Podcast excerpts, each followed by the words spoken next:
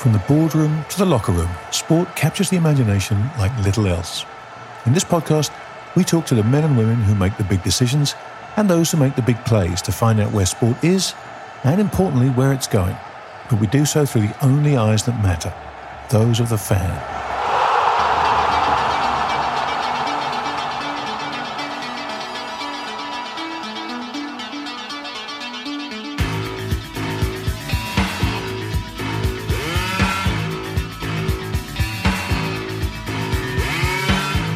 Everybody, to another edition of Goal Own Goal. Joining me, as always, the man I frequently refer to as the own goal himself, the great yes, and good indeed. man in the lake, Roger Mitchell. Rog, hello, my friend. How the bloody hell are you? I'm good. Uh, nice to see you. It's been a shit day, Grant. You know, like Oh, uh, really? I'm going to have a yeah, yeah. I'm going to have a bit of a moan. I mean, does anybody do their job well these days? You know, is that too much Uh, of a boomer thing to say? But I mean, fuck's sake, fuck's sake. I mean, like I think this world of easy capital has brought up a whole generation of chancers, and now that it's getting tough, they're all flailing around. And anyway, maybe it's just a bad day, but Jesus, there's some stuff out there, unbelievable. Well, come on, naming no names. You got to you got to give us at least a hint of. No, it's not even sport. It's not even sport. It's not even sport. It's nothing to do with sport. It's nothing to do with the industry. It's just you know the general uh, grind of getting through the, the the hassles of life. Just nobody Did the um, did the millennial not show up to wash your Lamborghini this morning? Is that what happened? That- something like that. You just can't get the staff, Raj. Honestly, honestly. But I tell you what, I tell you what. You show him, mate. That'll be uh, that'll be fifteen euro. He'll never get back. Absolutely right. Listen, but I'm going to try and change. I'm going to try and change my mood immediately. So I'm going to. I'm going to play. I'm going to play this. Right. Um. You saw the Super Bowl, I guess. I did. I, I sat and watched it with my dad. It was it was great. My dad had never seen a, a, a Super Bowl before. He'd never seen an American football game before, and so uh, we we sat and watched it. I was explaining the rules to him, um, which I have to say uh, are really quite simple. There's a few little nuances, you know, like certain offsides, but the, the premise is actually quite simple. And we sat there, and, and he and my stepmom were sitting on the couch behind me, and I was sitting in a chair in front of them facing the TV. Uh, and every time something would happen, I would kind of lean over and explain to my dad what had happened. And gradually, those explanations got fewer and farther between because it was, you know, everything had happened before. And they got so few and far between that I turned around, he was fast asleep, bless him. But he did he did wake up he did wake up in time for the end of the game and overtime, um, which I thought was good. I, I, haven't seen any reviews of it whether people are saying it was boring because it was so low scoring, but I actually really enjoyed it. I thought it was a good game. I, I obviously didn't. It's too late for me, but I saw the highlights and, and it looked it looked a good game. But uh, I saw this tweet, which I I'm going to have to play for you. Um, this is a guy. He's, he's got a big following on Twitter. I don't know who he is. Um, here's the tweet. This is how I know American sports aren't serious. Can you imagine if Everton got relegated on the final day of the Premier League and Dora the fucking Explorer explained to you how they were heading into the Championship? Right, so that's going to catch your eye, isn't it? And on your Yeah. timeline, that's going to. So, um, and then there's a little video. There's a little bit. So I'm going to try and play this through the microphone. Right, so bear with me a second, and it's the Nickelodeon feed, obviously. Yes, I figured I and figured it would be. Wait a minute, hang on. Players know. Trying to hold. Holding is the illegal grabbing of a player who is not in possession of the football in order to gain an advantage. Both offensive or defensive players can be called for holding. Say it with us. Players no holding. Players no holding. Say it with us. Players no holding. Yeah. holding. now, now, Rog, I, I am in a position to give you a little bit more colour here, as luck, as luck would have it, because really? Uh, Dora the Explorer's heyday was when um, my eldest, Molly, now 32, hello, Molly, I know you're not listening because you'd have no interest in what your old dad's doing, but uh, when she was young, Dora the Explorer was the show. And That's right. say it with me, no holding. My favourite character in Dora the Explorer was Swiper the Fox, Rog. And whenever Swiper the Fox would show up to steal things, they would say, Swiper, no swiping. So that's where this is coming from. And, I, and funny enough, Yeah, but I as we were watching this, no, no, I, I, look, I get it. As we were watching this, the I mean, the this is a big game. This is a big The- game, and like you're in you're in deep pain. And fucking Dora the Explorer, say it with me, holding, holding. There's I people think, going. I think, I think, in fairness, Roger, nobody taking the game seriously was watching the Nickelodeon feed, but they did show. Um, at one point, I, I, I noticed they they panned across, and there was a the, the Nickelodeon commentary box. They had a thing up in the gangway, an old box, and in there was uh, it was a, it was a it was a long distance shot. So there wasn't a close up, but you saw you know two of the regular guys with the blazers or whatever they were wearing and the headphones, and SpongeBob and Patrick the Starfish were in there as well. so um, you know it's it's all about mad. engaging this new audience, Rog. That No, you, no, no, that you no. are so keen no on way. engaging the younger audience. I don't. I don't care what channel it's on. There's no way you can comment on Super Bowl and it's a, a holding offence that could change the game. And Dora the fucking Explorer me. is saying, Say it with me, Say Rog. with me. holding the hold. Jesus wept. I mean, serious, seriously. Let's stay on the same theme of the Super Bowl. And here Okay. I want you to, uh, here I want you to um, tell me something you once told me before uh, uh, privately. Uh, so this is a tweet here. Um, nothing to see here. Just Taylor Swift guest Ice Spice, the guy with the orange hair, I think, throwing up some demonic signs while wearing an upside down cross, making sure the world sees it on big screen. Demons. This is the tweet and there's the video, right? And I obviously caught my attention as you would imagine it would. And then you go down, you go down a rabbit hole. There is a whole world of Taylor Swift as Satan. You know, like um, Zeena LaVey, satanic baptism at the Black House uh, headquarters of Church of Satan in San Francisco, was recorded and released as an album called The Satanic Mass. The Black House was demolished 409 months later. Taylor Swift is 409 months old today versus the 40 versus the 49ers the 4 and the 9 clearly at another ritualized black house. And they've got a photo of the stadium which is obviously black together with this old black house the church of um, satan in san francisco.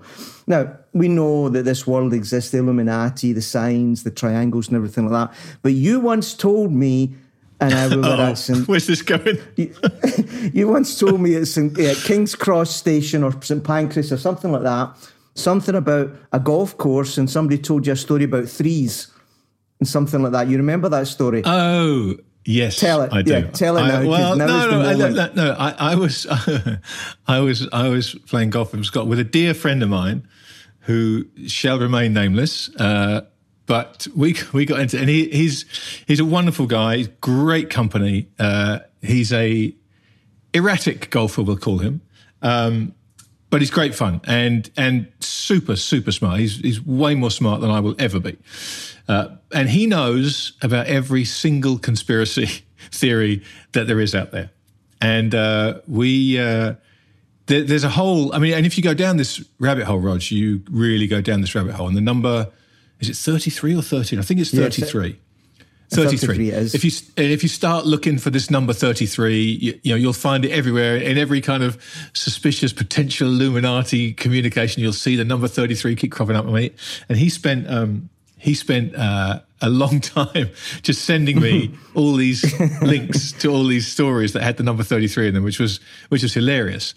But the funny part of the story, we, we, we had a conversation where he was trying to convince me that dinosaurs were a hoax and that they'd never existed. and I had said to him, I had said to him uh, that it always made me laugh that these um, scientists, archaeologists would find, you know, a, a, a three-inch long bone, and then you know you'd say in the in there'd be a story in the Times saying, you know, scientists uncovered this three-inch long bone thought to be the you know the ankle bone of uh, this such and such a dinosaur. And here's an artist rendition. And they have this drawing this elaborate drawing that they pieced together from this one tiny bone. And it had you know wings or a beak or feathers or scales or whatever it was. And that, and that always struck me as hilarious. But this friend of mine um, we'll call him Sid. Uh, he um, he, he so we had this so we were sitting in the locker room having this conversation about about how dinosaurs is, is a hoax and they never really existed and the whole thing's a complete you know spoof. And uh, I'm listening and this this guy wanders past us in the locker he's just come from the bathroom and he's walking through the locker to go back to the restaurant. And he comes up and he puts his hand on my friend's shoulders and he looks at me and he says this guy and I'm expecting him to say you know oh, an absolute and he goes he gets it He knows. He go. knows that There all this stuff. And, and I was absolutely flabbergasted. And he walked away, and this guy here and after shall be referred to as Dinosaur Bob by me and Sid. And every time this comes up, he goes, "You heard Dinosaur Bob? I'm telling you now." So I'm, te- I'm telling you. if you want to go down the signals- conspiracy rabbit hole, they're all out there, mate. And I think I, I, I genuinely believe that Taylor Swift is a sign of the apocalypse. I've decided that that is absolutely true, Rog. That we are about Yeah, to enter the end of No, no. days.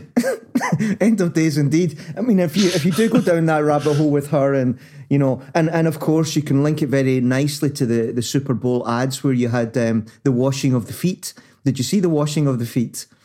You know, I, I tell you what, Rog. I tell you what. I, I- let me ask you, as a religious man, right? And I, Yeah. and I am not that. But let me ask you. I'm sitting watching that thing, and, and before the Super Bowl started, my dad and I have been talking about what it costs to run a 30 second commercial in the Super Bowl. I don't know what the million numbers were this year, but Seven million Seven million dollars. dollars. Seven million dollars for 30 seconds. So I saw, and I may have got up for a, a cup of tea or something at some point, but I remember seeing two "He Gets Us" Jesus adverts in there, and I'm thinking to myself are you better off spending $14 million on those or perhaps feeding the poor and you know building a shelter somewhere or something right i, I- I just don't Yeah. get it and then and then we saw um, one sex one section one quarter of the game i suppose was sponsored by kingdom of the planet of the apes. And they showed a trailer for this movie which would have been at least a minute long. So let's call that $14 million right? And the movie comes out in may.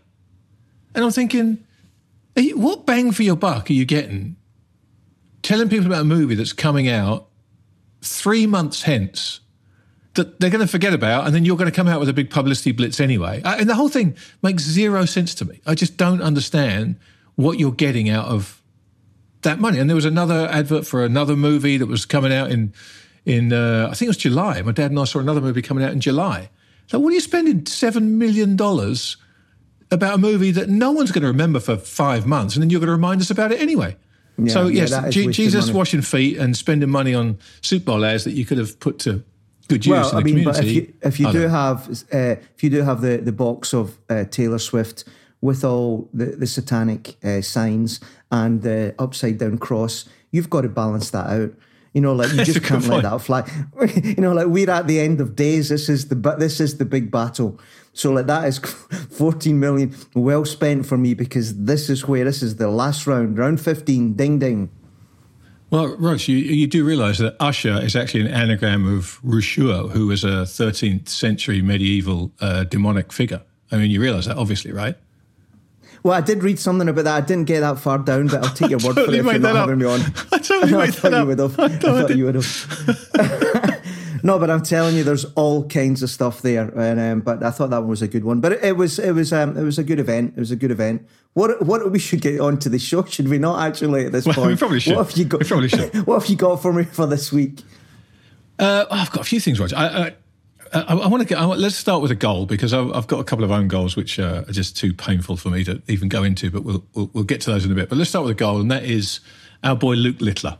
Um, you know, this 16 year old. Actually, I think he's turned 17 now.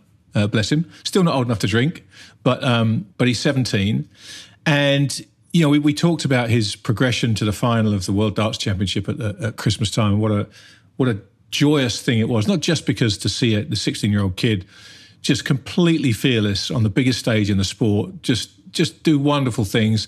Obviously, the crowd is a big part of that. The atmosphere there is just second to none. Um, but how many times have we seen these, you know, childhood phenomenons have this moment in the sun? Emma Raducanu being a perfect example, right? And then just crumble and, and vanish into nowhere. Luke Littler does this, gets his place on the World Darts circuit, the Premier League, or whatever it's called, this new circuit they've got going around. You know, he's he's won a tournament in Bahrain. He's got to the finals, I think, in just about all the others.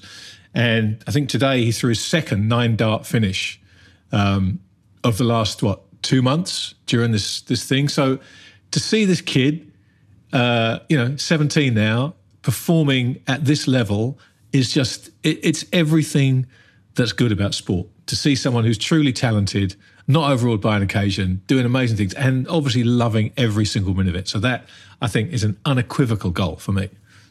Good, good. I must admit, I haven't been following the darts since it was, you know, on the timeline at, the World It's like curling, right? It's like curling. Every four years, uh, curling's my favourite sport.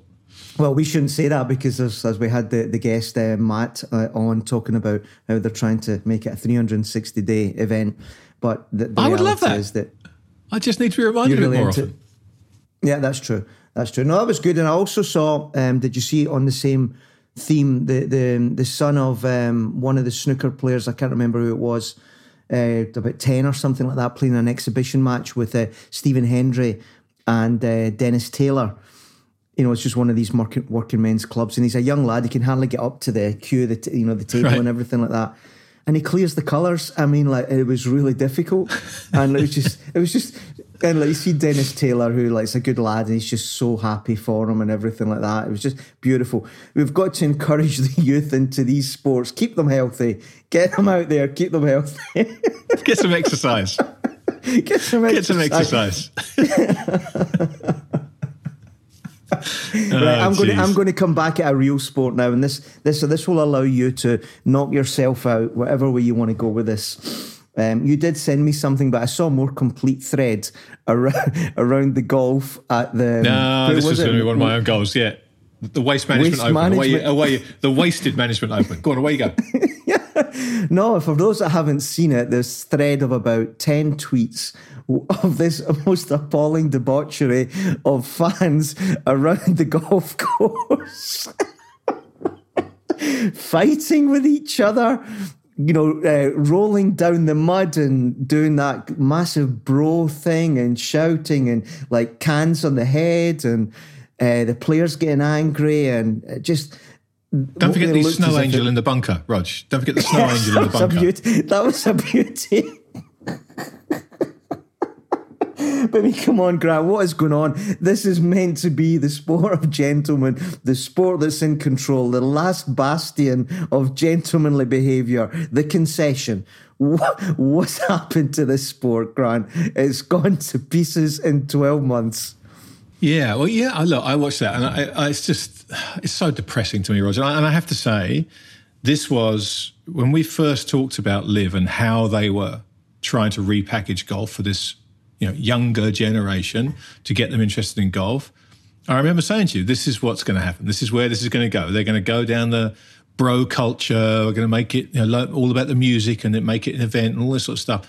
This was always going to happen. And that Waste Management Open, it began with this 16th hole, which is a par three, and they made it into a stadium, made it into an event. So they put seat bleachers all the way around it, and it became a thing because it's a it's a par three. There are pins on that hole that you can put the flag in that will increase the chance of a hole in one just because of the slopes that feed into where the hole is. And they have, you know, Tiger famously got a hole in one there very early in his career. I think it was his first year on tour and the place went nuts. And you know, Tiger back then was was a jock athlete. He wasn't a golfer, and you know, he was pumping his hands like this and getting the crowd going, and everyone was throwing their cups, and it, that kind of got this thing going. And the, and the the the tournament have obviously tried to make this hole. Uh, an event hole, and we'll make it all about the 16th hole, and you want to you want to be a part of it, and we'll you know we'll fill the bleachers early, and once you're in there, you can't get in, and there's a queue to get in, and we can you know make it a big thing, and we can encourage people at that hole and that hole only to create an atmosphere, right? And the players bought into it. The players, you know, went along with it, and it became a big thing. Um, this tournament is always Super Bowl week, so it always ends, you know, on Super Bowl weekend. So um, they they they jive with that, and they get you know the the buzz from the Super Bowl, and, it just became a thing. And this is obviously this was one of Liv's big selling points. Is we're going to make it all about the entertainment, and the golf is really ancillary. It's all about the experience, Rog, the experience, and let's let's bring in the younger crowd, and let's you know let's let's uh, make golf more youthful and more cool and more trendy. Fast forward eighteen months, two years, and look what happens. Uh, uh, but, but Rog, this was Great call. so Great call, predictable. Grant. It was so Yeah. predictable this was going to happen, right? Because you, this is what you're asking for. You are asking for a crowd that are there to drink and party. And if you say we want two things, we want a younger audience and we want them to want to booze and party and create a good atmosphere. Hello, what do you think is going to happen? What, exactly what was always going to happen happened yesterday. So, it happened all weekend, in fact. So what's going to be interesting now is what happens. I, I saw something that said already the PGA Tour are thinking of cancelling that event um, next year. Yeah, no, no, look, but Raj, but listen, think about what you said at the beginning of the story. It's absolutely right. If you need to protect what golf is, right? And maybe they're realizing that too late. You are trying to protect what it is. There are plenty of sports you can go and drink. The darts, right? Look at the darts. The darts is all about boozing. It's all about boozing, right? But the crowd Sorry, don't get out of control. yeah. No, but, no, but it's a great event. People go there for that. And they Yeah. found a way, the organizers, to to have the two coexist. And there's constant noise, and you know, it's not quiet when the darts players are throwing, it quietens down, but it's still a raucous event, and that's fine. And um, you know, this is what Liv has tried. I don't know if you saw this. There was another clip of Jon Rahm, uh, his first or his second competition on the Liv Tour, which was in Vegas, Super Bowl week, of course, right? Um, you know, getting really angry with someone in the crowd that was just yapping away while he was trying to swing, and his phone was ringing. Know, Yeah. If if you if you want to dance with the devil, back to satanic imagery again, um, this is what's going to happen. So I would be, I would be surprised if the PGA Tour didn't actually cancel that or massively de-emphasize this Waste Management Open, this Phoenix thing. I'd be amazed if it was the same next year. I just I just don't see that that's an option. But why is is, is Phoenix the problem? Can it not be the same in any other city, just as bad? No, no, but but but what's happened in Phoenix is because of that hole and because of the stadium thing. It was an experiment. Like in in Liv, they're they experimented with these party holes where they make a they, the music's going Okay. constantly and it's all a bit. So this the Phoenix the Waste Management has had this hole for some time now, and it's been promoted as this rowdy experience. And when people get hole in ones, the whole place goes crazy, and they all throw Yeah. their beer things on the floor, and it's really funny and blah blah blah blah blah. But of course, no one stops when you when you're encouraging excess. Nobody stops at their own volition, right? But can that's you the not just say de-emphasize the 16th? It seems a bit harsh from coming to you to just take out the whole event. Just I, no, like, I, I, I, don't know. I just I saw something saying that Jay Monahan was thinking of taking it off the to it's, it's, this is a long-standing event, a long-standing event. But Rog, how do you how do you stop this?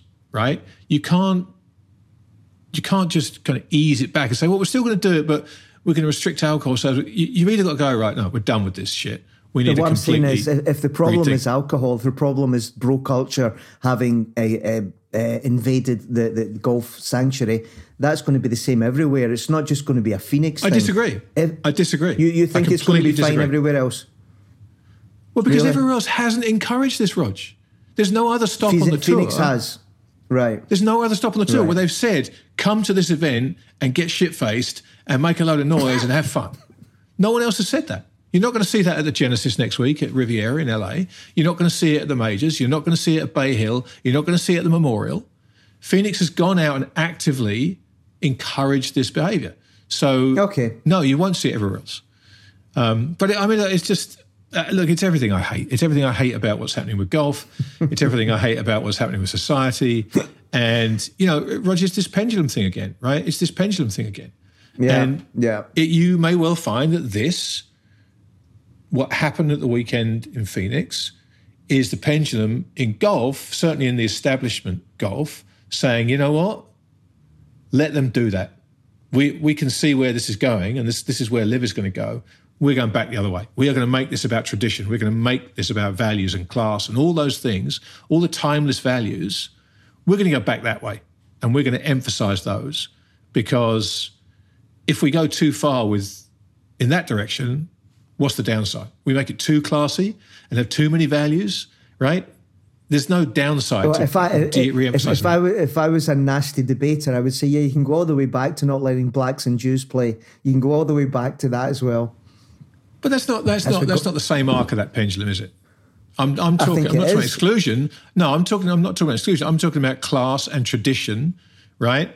And and respect and those kind of things. The, the pendulum doesn't go if, if if your pendulum is class bro culture, class doesn't its its apogee isn't racism and exclusionism and segregation. Well, what, That's what I'm saying is that the, the whole I, I the know. I take your point. I do take your point.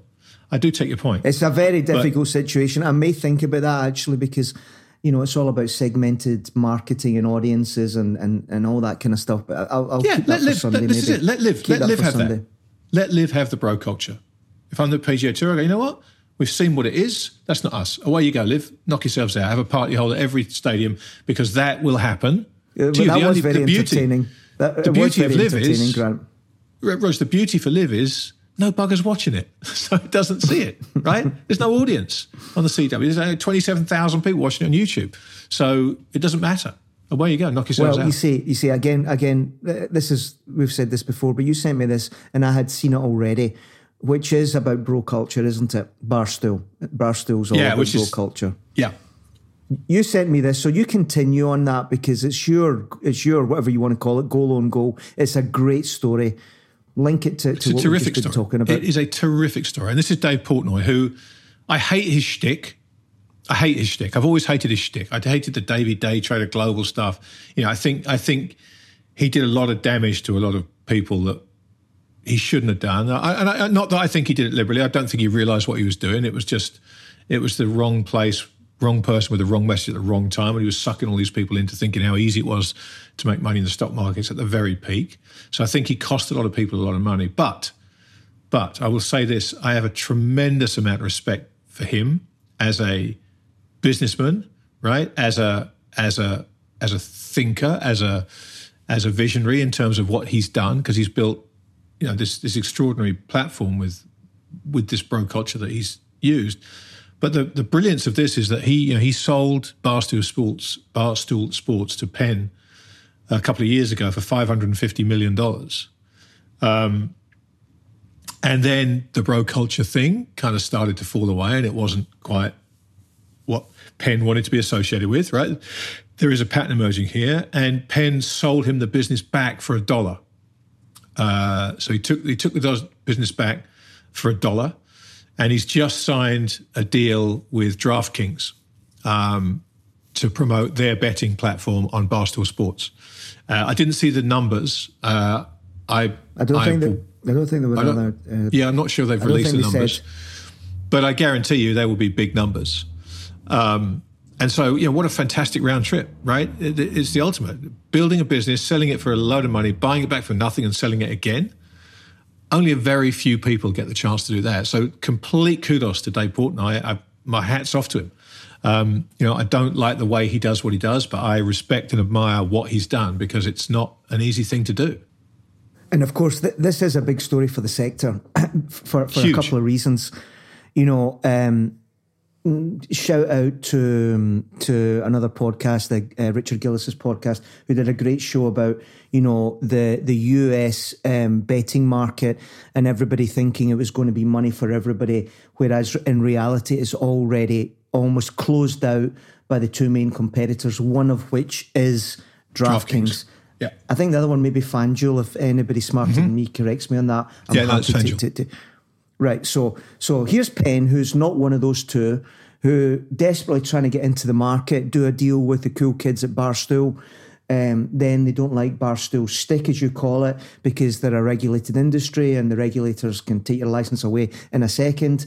So they realise that they better just accept the sunk cost and get out of that deal, and they just give uh, Barstool betting back to to Portnoy. And what does Portnoy do? He goes to one of those two competitors. Isn't that the ultimate fuck you deal? I say if, if there's, I, I'm, I'm assuming it looks like there's clearly no non-compete in that, which is extraordinary to me that they would sell it back to him for a dollar and not restrict what he could do with it. Maybe though he's just said to hell with it. I'll I'll run the, I'll roll the dice and I'll I'll take the legal battle on as and when it comes. I don't know, or or DraftKings have underwritten him because of all the money they're making with the betting. I don't know, but um, but it is Roger. I mean, like I said, it is it is it's exactly that the ultimate. Um, and so so kudos to him. You know, it's a it's a it's a it's a bold move. And, and then you know, like it's it's it is a huge story for our industry. This because you know the ones that Penn have gone with now are ESPN, and, and they've created with them the ESPN brand. And ESPN is an organisation um, that has got its challenges, uh, like all of the streamers, the broadcasters. and, and I won't go into this deeply because you know others do that better than us in goal on goal, but you know ESPN and, and the other two streamers all getting together and merging, you know, it's just all the same sign, Grant, that this industry the media industry that has funded sport is absolutely bouncing off the walls. And they're doing deals, you know, reversing, doing other deals, uh, trying to get together to merge. It's a little bit like, you know, that story in the book where, you know, BSB and Sky uh, were merged uh, at the time of Margaret Thatcher to become B Sky B because they were both bleeding out. And, and these streaming companies are bleeding out and they're seeing Netflix going ahead and they say, well, we better get together. Um, bad, bad news for rights holders. That's a lot of competition for rights gone out the window overnight. Good news for consumers.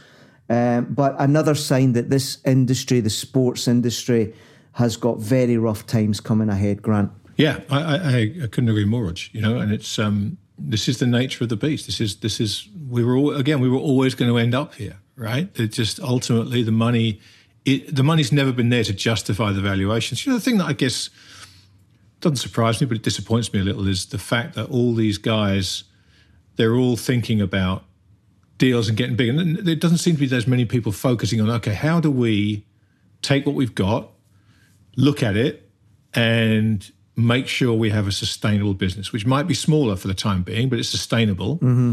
And mm-hmm. again, you know, it comes back to your audience. If you have, if the ultimate goal, which it seems to have been for everybody, is scale, if that is the altar that you want to sacrifice your business on, sooner or later, you're going to fail. And we're back to more satanic images now, So I don't know what you've started here. But um, he exists. Sympathy with the devil within this massive audience that you are trying to get, within that, there is a core audience who are very sticky because they genuinely have an affinity and an affection with and for what you do. And the more you target a big audience, the more those people get lost in the multiple messages that you send out and the multiple approaches you take to gathering everybody in this one church. I may as well stick on the metaphor. Um, and and you lose this sticky audience. They in the end they go, you know what, this isn't what it was, and I would have been a subscriber to this platform forever, but it just it's just not what I want anymore, and so I'm gone. And good luck getting them back because they believed in it and it was something real to them, and they left as a last resort. They didn't get magpied somewhere else by some new shiny platform. Just oh, I'll try that they left out of exasperation. So it's really tough to get those people back. And so, so many of these platforms, instead of sitting down and saying, okay, what is it we do? To your point, who is our audience? What's the product market fit? Not how big is the market? What's the TAM, right? Let's, let's forget TAM because that's become such a focus now because all that mattered was size and scale. Who are our audience and what do they want from us? And let's right size the business to be able to service that audience and let's spend time delivering a great product to an audience that wants it and, and will pay for it. And then let's figure out the 7 billion people on the planet, those people, that that audience is in every country on earth. We just have to find them. And so instead of just spraying stuff left and right and hoping to get anyone who comes in the door, let's work out, and we have the data to do it now. What what is it that makes our audience our audience? And then let's go and find them. Um, and I suspect that's where we're going to go back to. I hope so, because I think you end up with higher quality products. There'll be fewer of them, um, but there'll be higher quality. And I think that's that this, this exchange of size for quality is is a really important one. When, when we talk about this pendulum theory that we've been talking about in various different fashions for such a long time now, this is another one from quali- from size back to quality. No, I think that's right. I think I think that's right, but it's not the way the world's going just now. Back to the very top of the show, quality is very rare these days. Grant, people uh-huh. seemed to forgo about it, haven't they? Um, listen, I'm going to lighten lighten the mood because um, everybody will everybody will enjoy this story. I don't know whether it's a goal on goal. I think it's a goal because I don't like this guy, Chris, Christian Horner. Christian Horner. Oh, yeah, yeah, yeah, okay, yeah. You're already yeah. smiling, aren't you? You're already smiling. Right, nobody likes this guy.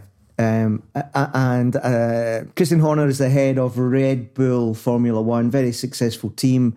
Uh, he's become a huge personality on the back of Drive to Survive, where um, let's say he doesn't manage to cover his unpleasantness with any fakeness. So That he, to be fair to him, he's he's uh, authentically a bit of a dick, um, and um, if, if if the stories are correct, that's exactly what he's been doing now. He's now been suspended by Red Bull uh, under investigation for um, what's classically called these days inappropriate behaviour um, towards a female or female members of the Scuderia of the team. Um, you know, you have to be careful here. It's nothing's proved. Uh, uh, it's under investigation. He's suspended. So we won't go into any of the allegations around what he's actually been doing. But it's. Um, well, you can talk about the allegations, right? They're only allegations. You just okay, can't say he's guilty he, of them. Some people say he's been allegedly. He's allegedly. he's allegedly been sending pictures um, the, to to female uh, female employees. Uh, others say that he's been uh, used. I don't know how you define this anymore, but he has been bullying bullying female female uh, employees. Um, that that covers a, a, a, multitude of sin these days.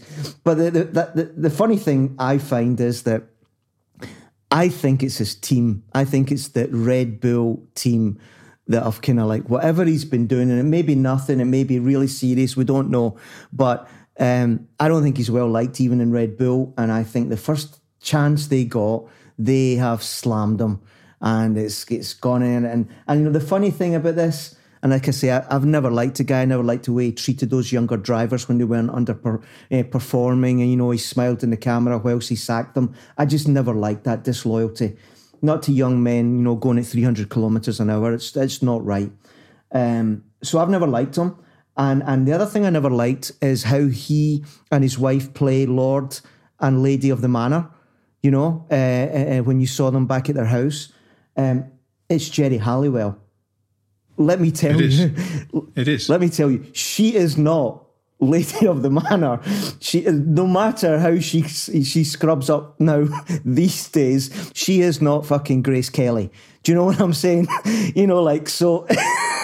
It's it's, um, it's a couple that um, let's say I have not got an awful lot of um, sympathy that they're perhaps going into more troubled waters. but there okay. you go. It's a big story for Formula One. more, more Ned Kelly than Grace Kelly is what you're saying, Roger. I think. Uh, yes, yes, yes, yes. Yeah, I well, saw her when she was in the Spice Girls. Yeah. Yeah. How old now, do you want me so, to be? Someone told me that if, if you if you if you need to impersonate a Scotsman saying the Spice Girls, you have to call them the Space Gorillas. Is that right? Space uh, Gorillas. No, it's not. Go- no, it's uh, it's it's Space. It's a Space Ghetto. Something space like that. Ghetto. I think the Space Ghetto. Space so, girls. Something like that. Something like that. there is, there is a way of doing it. I need to look this up for next time. Um, yeah, no, you're right. You're listen, right. It's a funny I will. One. I will. Uh, got? I will. I, well, I've got another own goal, and this is, uh, you know, this is one we kind of have to be serious about, actually. And I, I sent this to you last week, and I, and I, I know you know I'm going to bring this up. And this was this, um, this Newcastle United um, piece I sent you about the FSU, the Free Speech Union, on Twitter. And yeah, yeah Free yeah. Speech Union on Twitter did, did an investigation into, I'm going to bring this up now, um, into the fact that a, a, a die-hard Newcastle United fan, a female who'd been going there for years and years and years to, to watch the games, had been banned from Newcastle United because she had uh, tweeted um, her belief that and it would come back to the same debate that, in her opinion, her belief was that sex is real and that there is a male and a female, and you know, whatever you decide to think is up to you. But my belief is that there are men and women, and that's that. And the scary thing is here, Rog, that the Premier League apparently have a big office with a big department that that trawl through tweets from football supporters they went to Newcastle United and, flagged these tweets. And Newcastle United have basically banned her for three years from the stadium for these tweets. Um, and one can go down the route of the irony of the owners of Newcastle United, uh, you know, and their record with with uh, sexual orientation and human rights and all this kind of stuff. But this, you know, this is so sinister. And we'll, we'll tweet the um, we'll tweet the report out. It's about a ten minute watch, and we'll tweet this out from the AYNE um, Twitter handle because I think it's it's important. But um, it's extraordinary to me that that this this poor woman who's a you know died in the wool Newcastle fan, and now she you know she talks about how she can't even go into town on match days. She can't bring herself to go to the pub because she's just so gutted that she's not allowed in the ground. Um, for saying here's what I believe in, and it's not it's not racist, it's not sexist, it's a belief that billions of people all over the world hold. And you know who are the Premier League to decide what is appropriate for her to say. Who who are Newcastle United to decide what's appropriate for her to say? You know, if if she's in the ground uh, hurling abuse at people, uh, I can see how they might have the, the the right to eject her. I can totally see that. That's not what she did. And you know, Roger, I um uh, last year, I uh, some dear dear friends of mine suggested I listen to a podcast called The Witch Trials of J.K. Rowling. Did I, did I tell you about this? I can't remember if I did or not. I think I may have told you privately about it.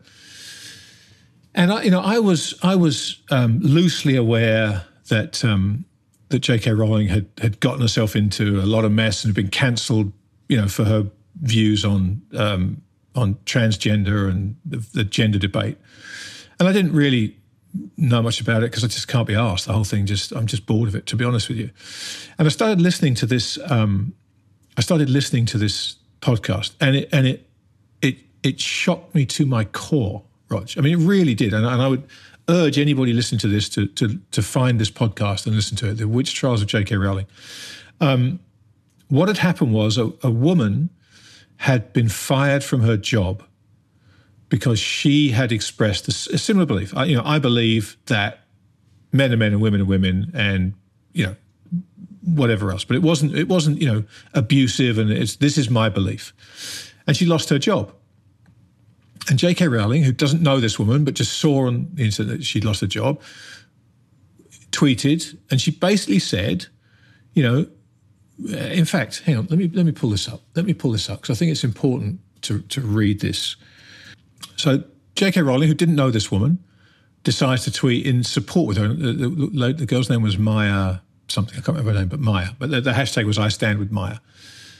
And J.K. Rowling said this. She said, uh, "Dress however you please." Call yourself whatever you like. Sleep with any consenting adult who'll have you. Live your best life in peace and security. But force women out of their jobs for stating that sex is real? Question mark. I stand with Maya. Right? Very clear.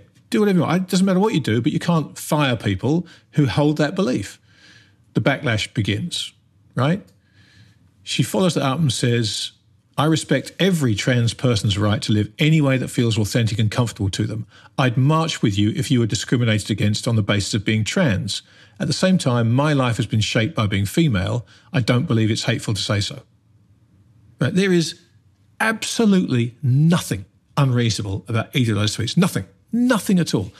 And when you listen to this podcast and you get an insight into the backlash that she faced, the hatred she faced, the abuse she faced for this, it's absolutely astounding to me, Rog. And and you know, I, I think I come back to this pendulum idea that we've been talking about on the show for such a long time now. It feels finally as though this movement has kind of reached the point where it's eating itself, and it's become so um, over the top in its condemnation of people and its its its its own refusal of tolerance for people's beliefs that finally people are pushing back and saying right enough.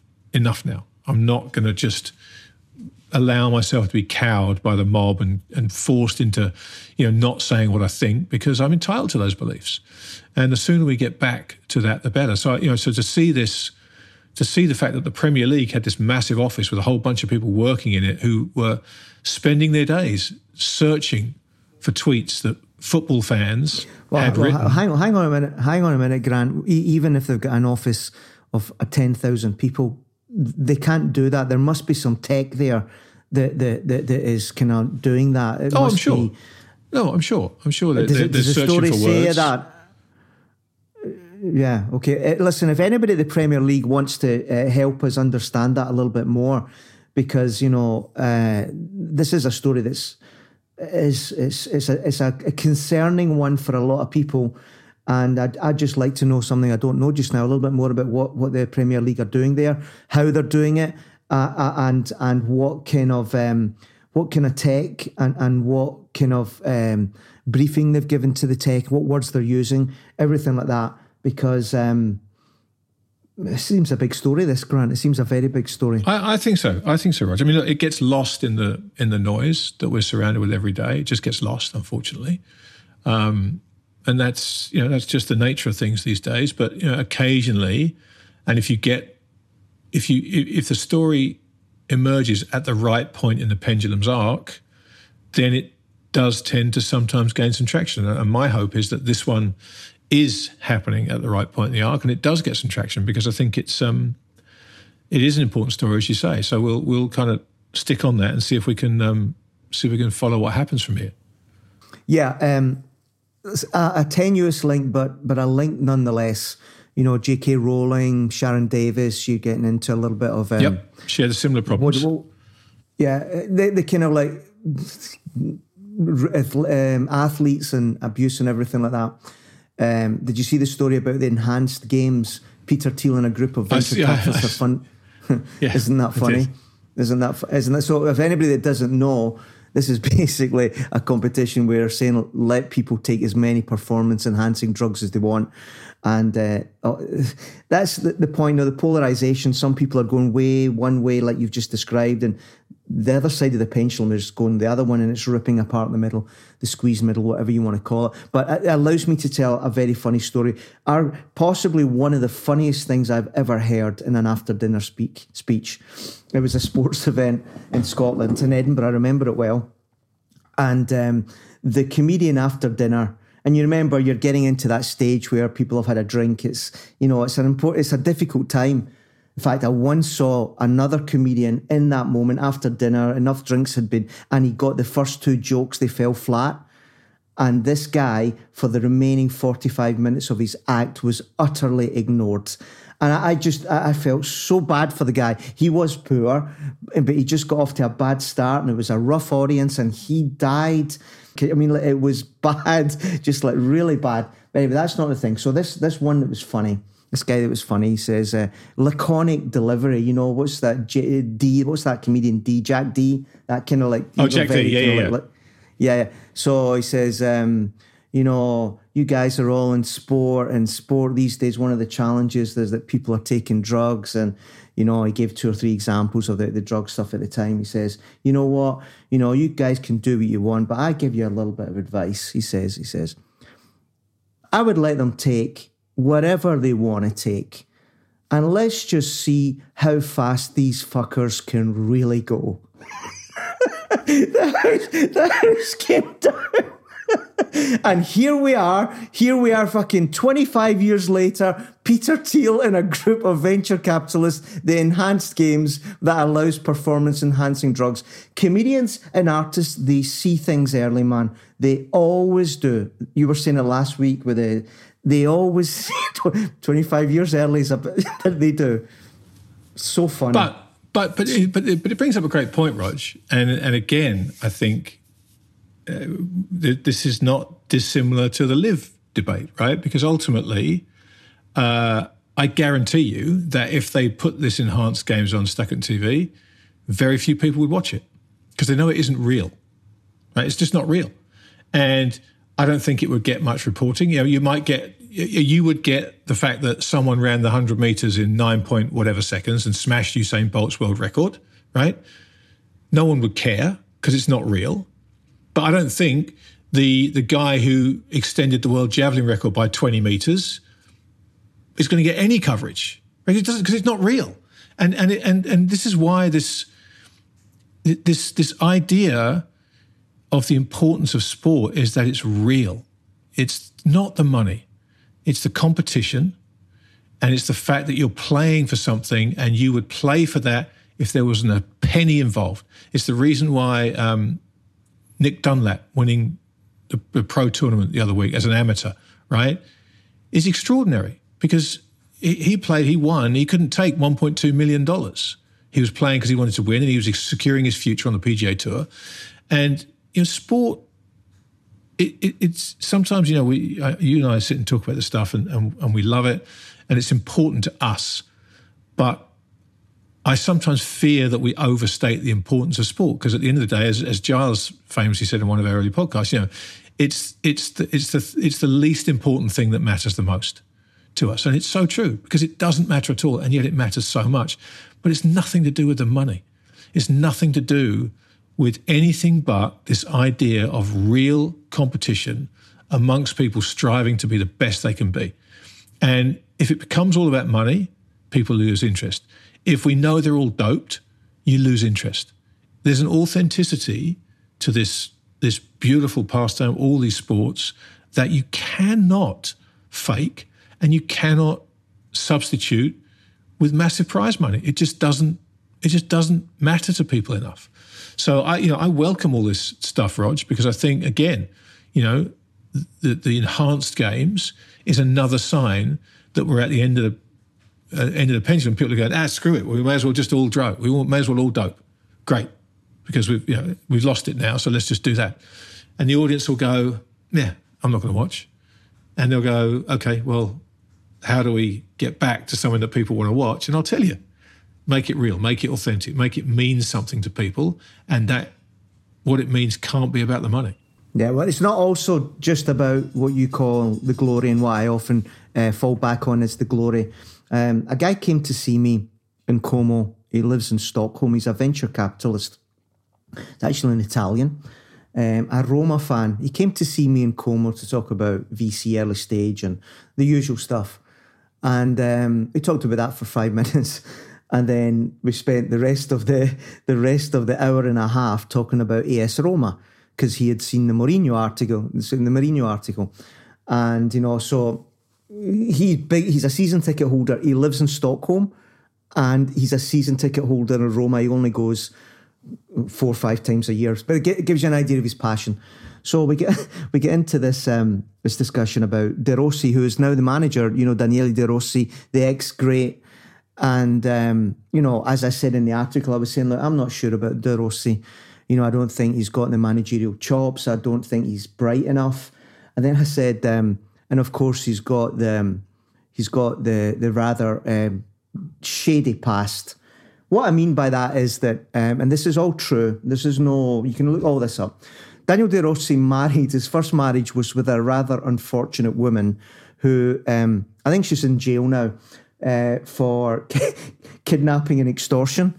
Um, and she's um, Italy never you know, disappoints. You, no, no, you've no fucking idea, man. You've no idea.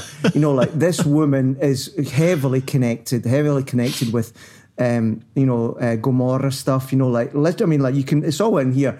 You know, like and and she she kidnapped this guy that she wanted money from, and you know, uh, along the lines of, you know, like, uh, do you know how much it cost me to have you um, killed, whacked? And this poor guy who's just, he was a, an entrepreneur in um, solar panels, that whole business there. Normal, innocent bloke. She wanted something out of it. He refused. So she, she kidnapped him, took him away to some warehouse like Reservoir Dogs. And uh, she said, look, you know, the going rate is 10,000 you know, I can pay an Alb- an Albanese guy to, to ten thousand, and you're gone. And anyway, this all came out, and she's in jail. She, she's in jail, and like so. The funny bit of this story is the natural way that two people talking about Italian football can talk about this without any shock any shock whatsoever. You know, oh yeah, yeah, yeah, oh yeah, sure, sure, sure, sure, sure. And of course, when Daniel, Daniele De Rossi didn't leave Roma, uh, I think he was rumoured to be very close to Man City. I, I think it may have been because he was getting pressure, a little bit like Stevie Gerrard didn't go to Chelsea. He was getting pressure from you know those kinds of people in the hometown. Um, so this guy says to me, he says, um, "Of course, you know why Daniele De Rossi grows his beard. Why? Why he's got a beard now?" And I said, No. He says, It's because he's been slashed. It's to cover up the slash. And this guy's saying it with a straight face, right? And I said, I don't believe you. I, am sorry. I believe a lot of things in Italy. I have done for 30 years. You're telling me he's grown a beard because her family, you know, put a razor across his cheek. He said, yeah, yeah, yeah, yeah, yeah. I said, come on, come on. And then you think immediately to the American Orders of Roma, Friedkin, and all that. You think you have got no idea, no idea the world you have got yourself involved with. And if you don't believe that, I, I ran into somebody sent me this. This is, I didn't look this up. Somebody sent me the other side of Roma is of course Lazio, and there's this wonderful tweet about Paolo uh, Di Canio uh, when he was manager of Swindon. You know, it, it, it, it is, it's a glorious tweet. Again, 10, 12 uh, uh, separate tweets uh, of the utter madness of Paolo Di Canio. I'll read this one out here. He took the lads who, let's say, were not um, welcoming his new methods already. Uh, he had joined and, and they had a pre season tour. He took them to Italy. Uh, and straight away they were introduced to. I'm reading this now. Four skinhead Lazio ultras. Now Lazio ultras are serious, serious guys. You know the Nazi salute, serious guys. Uh, one of one of the ultras would help Paolo Di, Di Canio, uh, who would help Paolo Di had his uh, face, uh, Paolo's face tattooed on his arm, and he guarded Di Canio's house while he was away in Swindon. This this guy was guarding Di Canio's house. Di Canio then threatened certain players, especially a certain Ferry. I don't know who this guy is, Simon Ferry. I don't know, saying, "If you eat ice cream, these men will have you." one of uh, one of these men was a professional cage fighter. Di Canio promptly gets out his iPad and goes to YouTube to this guy's fights where he's pounding some other guy in the ring, saying quotes, "Yes, yes, yes, look at him, no ice cream for you." this is this is football in Rome, and you just think, what you don't know what you got yourself into, man. It not is- not a word of a lie. Yeah, it's it's it's always interesting, Rog, to hear these tales of football. Oh my god, you just, this, every- this sort of stuff wouldn't happen at the cottage, mate. Wouldn't happen at the cottage. No, definitely wouldn't. Telling you right on, now. on the same theme, it's on the same theme about craziness in football. Just a two or three little quick ones, just to have a laugh. Um, Harry Kane goes to Germany to win some medals. what a what a fucking loser! They've won for the last twelve years. Harry goes. At this point, you've got to say, "Look, it's me, isn't it? It's me. it's me. I'm just unlucky." It's got to be you. It's, at this point, you've got to you've got to think so, right? but, at- but at least he's got he's got uh, Eric Dier who can translate for him now. Yes, yes, indeed.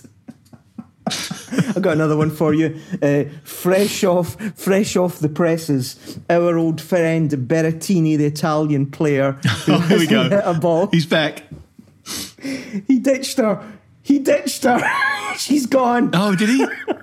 Yeah, She's out. So, yeah, yeah, long Berrettini now. He's undervalued at this price, tra- tra- trading at a discount. I think So, he's do, a so do you value short bet now. do you short Sinner against him? Do you get you go short Sinner and long Berrettini? No, no, no, no, no, no. He wouldn't date Sata. He wouldn't date that girl. So Sinner's fine. It's her. She's the one. Whoever she's hanging out with, their career is over. Uh, there's a consistency about this woman, Roger. It has to be said. You were right. Yeah, I was right. Um, the other one, which is not as funny, but um, in many ways sadder. Um, those poor people in Hong Kong that paid seven hundred dollars God. to see Messi. you tell this. man. Well, they saw him. It's, They did see him. They saw the back of his head on the bench. On the bench.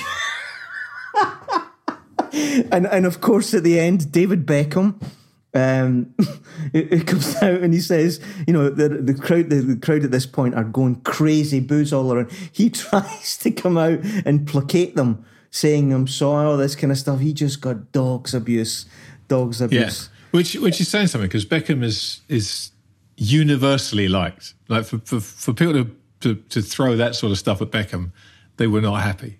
They were not happy at all. And I, can- I can see that, Rog. You know, you, you don't you don't go to see Inter Miami for any other reason than to watch Messi play, right? Why else are you going to see Inter Miami? I mean, I think They- they- Suarez is playing for him now, but who cares? He's yeah, but he's but that's a serious point there because before the Hong Kong game, there was a game I think in Riyadh, uh, that was set up as the you know the last dance of the goats. Ronaldo Right. against Messi and uh, Ronaldo. Neither of them played. Yeah. Can, Yeah. I mean, like th- th- this isn't sustainable. This not. model is not sustainable. It's not, You you know, know, and um, you know, I, I, coming back to this, uh, coming back to this uh, Liv thing. You know, I was reading a piece over the over the weekend that the you know these initial contracts were for four years supposedly. I don't know if that's true or not.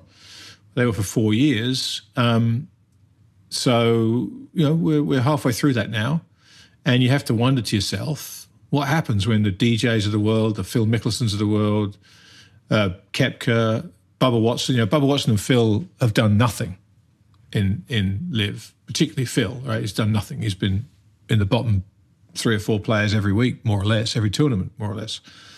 What do they do when his contract's up? You think they're going to throw another couple hundred million bucks at him?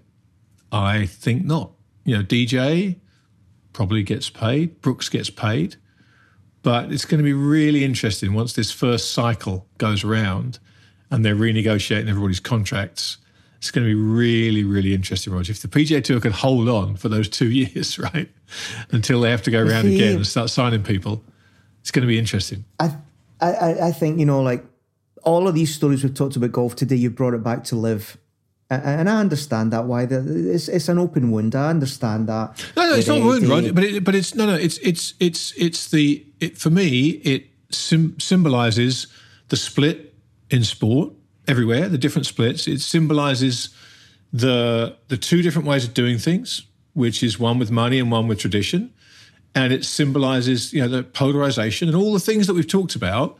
Unfortunately, if there was another, if the Super League was happening, that would be just as big a a lightning rod to, to throw everything against. So it's not. I'm not obsessed with it. I don't spend any time thinking about it. I'm just. I just find it such a useful barometer of all the all the things that are tearing every sport apart yeah, right yeah, now. yeah. Let's let's end with my goal of the week, which comes from our our common friend and ex guest on the show, Brent Johnson. Ah, yes. Uh, who oh, sent, yes. Who sent? Yeah, yeah. You, you're you're a basketball fan. You know Larry Bird much better than me. Why don't you Yeah. tell the listeners what a beautiful thing Brent sent us? Yeah, there's a, a compilation of clips of Larry Bird's grandson playing, who I think is 17.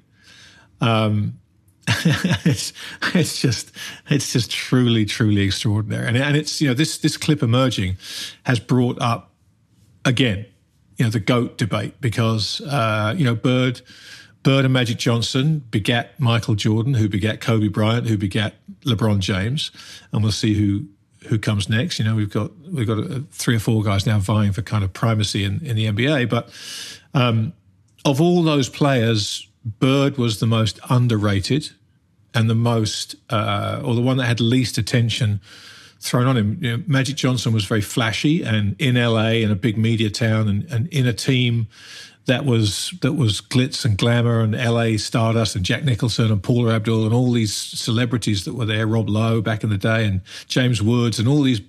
It was a showbiz club and Magic was the, the, the circus, the ringmaster, and he was extraordinary. And then Michael Jordan came along, who was who to me is is the greatest of all time, and he he was just incredible. But against Johnson was Larry Bird, you know, this working class Boston Celtics team. Larry Bird, the, you know, the hick from French Lick, as he was known, this tiny little, you know, two stop sign sound in Indiana. Um, but this clip of his uh, of his grandson emerging has stirred up this debate again. And there was an incredible post from Michael Cooper, who was on that Laker team with Magic Johnson, and um, James Worthy and Kareem and Magic and AC Green and Kurt Rambis, and, and they had a phenomenal team. And Cooper posted this piece on Twitter. He said that you know the, the Lakers had gotten together not long ago for a you know reunion, and they all sat around, and they could never have admitted it back when they were playing because the Lakers Celtics rivalry was just so intense. And in fact, there's a there's a terrific ESPN 30 for 30 documentary about that rivalry, which I would urge everyone to watch. It's fantastic. And I I lived and breathed that. I was a Lakers fan. Um, back in the in the 80s and, and loved those contests. And Cooper said we would never be able to admit it when we were playing because they were our arch rivals. He said, but we all agreed that Bird is the best basketball player to ever play the game. He was just the best at everything. And he wasn't as flash as Magic Johnson. He wasn't the human highlight reel like Michael Jordan was, but he was. If you take the all-around game, he was the best at everything, and it's fascinating to to think of him through that lens because he was an all-time great player. There's no doubt about it, and I, I kind of hope this debate goes on for longer, Rog, because Yeah, it'll take a yeah. lot. It'll take a lot to dislodge Jordan, for my mind, as the greatest who ever played the game. Um, and I was lucky to see all of these guys play. Uh, Jordan to me is just just head and shoulders above everybody else. But I absolutely understand the case for Larry Bird when you when you look at his highlights and you look at what he did. Um, it was it was great. And, but but his grandson, boy oh boy, for 17 years old, this kid is Well, going to be point is, it's going to be the something. point is that Brent Brent is saying, you know, he's going to be better. You know, and Yeah. Brent knows his stuff. He, He knows does. his stuff. he does. Uh, and if know, this is him so at 17, Gee whiz. Gee whiz. yeah, look Gee whiz. No, that's a that's a lovely way. Listen, before we go, just wanted to say, um, because you always always do it to me, uh, that call on commercial property. Uh, and Oh, what's commercial break. since Euro. Yeah. Yeah, Jesus, Grant. I mean, that is one of the all-time great calls. It's one of the not. all, for people that don't know, because Grant won't tell you, uh, and, and this isn't a long list of calls like this. Japan, uh, uh, you know, uh, all of, so it basically says, you know, commercial uh, property is is is toast for a million reasons. You know, huge article. Basically, two days later, all the banks that have funded all these re- real estate developers at high leverage, they all start toppling over. And you've got all these real estate people hand back the keys It's to these office blocks. You know, like uh, this. This is a big, big story, man, and it's absolutely you, yours. You, you, you're the king of this story, and, and like, everybody knows it. Oh no, no, no! no. I, I, I, got um, you know, I, I, I read a lot, so I, I saw a lot of people writing about stuff who were in that in that world that gave me all the information I needed. But so I just kind of put it, pulled it all together. But it's a big story, Rog. It's a big, big, big story. Yes. and it's just Yes. it's just getting started. It's just getting started. But everywhere you look now, there are these office buildings that you know. If you think what happened to property during COVID, um, you know these these these things are trading at 75% of their you know 2017 price. The last time they changed hands was 2017, and they're down 75% on that. So what they're down from the peak when we had this boom in property prices, who knows? But it's happening every day in every major city in America, and we've seen we've seen a, a bank in Japan take massive write-downs on its U.S. commercial property holdings. The stock fell 20% in the day. We've seen German banks similarly exposed to U.S. commercial property, and it's not. This is not a, a uniquely U.S. problem. Um, so this is uh, this is just, the wheels on this thing have just started to turn, and it's and it's and it's going downhill. So be interesting to see how and when they manage to stop the wheels. Well, well, given it's a very similar dynamic, not not the same assets. Well, not almost. It was residential back in the Big Short, two thousand seven and eight. But you know, the the story the storyline's the same. You know, uh, the banks take the losses. Yeah. uh, you can't let too big too big to fail. I mean, that's the way it's going. That's how I'm reading it. It is, and the, and the problem here, of course, is that um, a lot of these loans are on the books of small and medium-sized banks. In fact, I think something like sixty-seven percent of all these commercial real estate loans lie on the books of the small, you know, not the too big to fail banks. So there will be banks that fail, and they'll get swept up by J.P. Morgan, who'll Bank of America and Citibank will you know, buy the assets and close the banks down and swallow them up. So we're heading further in that direction. But of course, the difference between this and 2008, when it was households and mortgages, is these buildings are way, way uh, more expensive. It's not a you know three hundred thousand dollar condo in Miami that's going under. It's a you know, multi million dollar block of office property or, or mixed use retail property, whatever it may be, and the the the deeds and the and the contracts are way more complicated than a normal household mortgage. So this is going to be um, it's it's look, it's a story that people need to be aware of and pay attention to. Simple as that. Yeah. Anyway, I think that's us. We've um, we've covered the hour and a little bit. The usual We have uh, ramble have. around the houses. We have. We have. Exactly. Hope right. everybody's uh, enjoyed it. Exactly right. Well, listen, I always enjoy it, and I know you always enjoy it, and Yeah. hopefully Yeah. other people do. But hey, Rog, there's nothing we can do about that. If they don't enjoy it, they'll stop listening, and we'll stop talking. So hopefully, as you say, they do. And on that note, we do. Thank you for listening. It's uh, it's it's lovely to have you all join us and the emails we get and the stories that people share with us. So please keep doing that. We really appreciate it. If you don't follow us on social media, it's a very very easy thing to do. Just find us on Twitter at Entertained R. That's the word A R E. Um, you can follow me if you're not doing so already, uh, and you want to depress yourself at the state of the commercial property market at TTMYGH. And you can follow me if you want to know all about um, Ari Gold at RPM Como as in the lake. As in the lake. By the way, Ray, another terrific article this week. If anyone listening to this podcast does not follow Roger on Substack, you are missing an absolute treat. His writing is just becoming better and better each week, and it's uh, it really is a treat to watch. So sign up for Roger Substack. I've got. uh, I've if got you haven't things just already. come in. I can't. I can't tell you it is. It's uh, somebody that works at IMG. Uh, quite the stir young man, and certainly doing the rounds. So if I'm not here next week, you know it got up to the man himself. You've been Ari and Golded. You've been Ari Golded. All right, Rog. Well, All right. listen, it, it was fun while it lasted, my friend. Yes, yes. All things must end. Take You're going to come back. You're going to come back with a. Nerf gun stuck on your head next week. or, or paint. Paint, paint spats all over you.